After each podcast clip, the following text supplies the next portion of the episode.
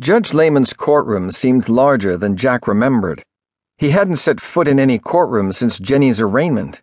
That had been mere weeks ago, really, but he felt so out of place it could have been years. This particular courtroom boasted floor to ceiling windows with a southern exposure. In the summer, the room's sweltering heat forced the bailiff to lower the large, ancient blinds to block the sun.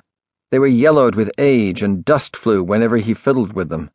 But it was March now the blinds were pulled tight against the top of the window frame, their frayed cords hanging loose. Beams of dusty light penetrated the room. When he passed through the heavy double doors in back, he focused on the judge's bench and on the empty seat in the witness box waiting for him. In his peripheral vision, he saw the faces of the crowd, small, round blurs watching his entrance. He saw shoulders leaning against one another and heard hushed mumbling.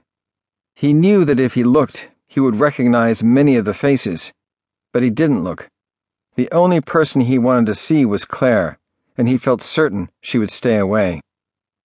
The only time he allowed his eyes to leave the front of the courtroom was when he passed the defendant's table.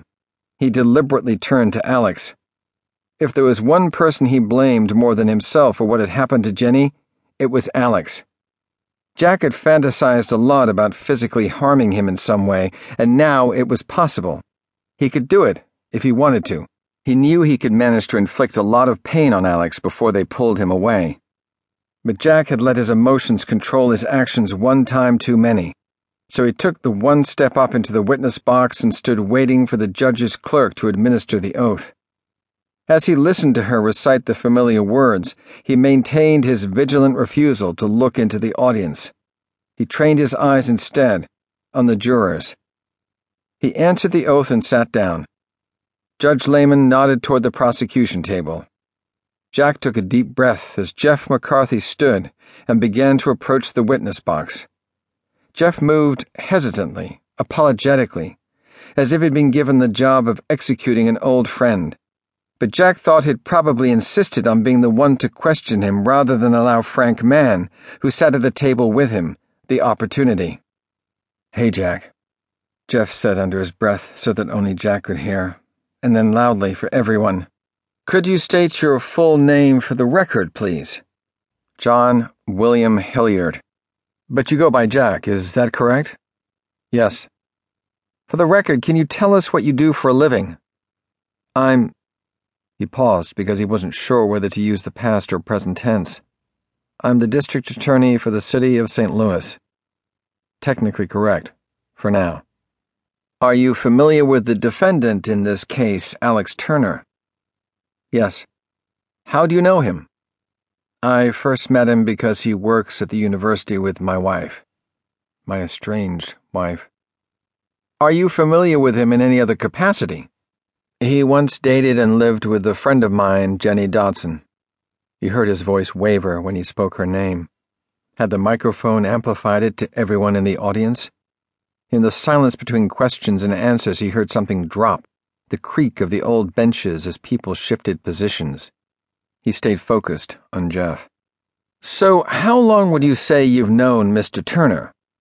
Jack knew it really didn't matter but Jeff wanted to go slowly and get him into a conversational tone so that maybe some of the old charm would shine through. Jack just wanted to answer the relevant questions and leave. I knew of him probably within the first year that my wife started working at the university about nine years ago. Did you ever have occasion to socialize with him? He came to a party at our house. My wife invited him with the intention of setting him up with Jenny.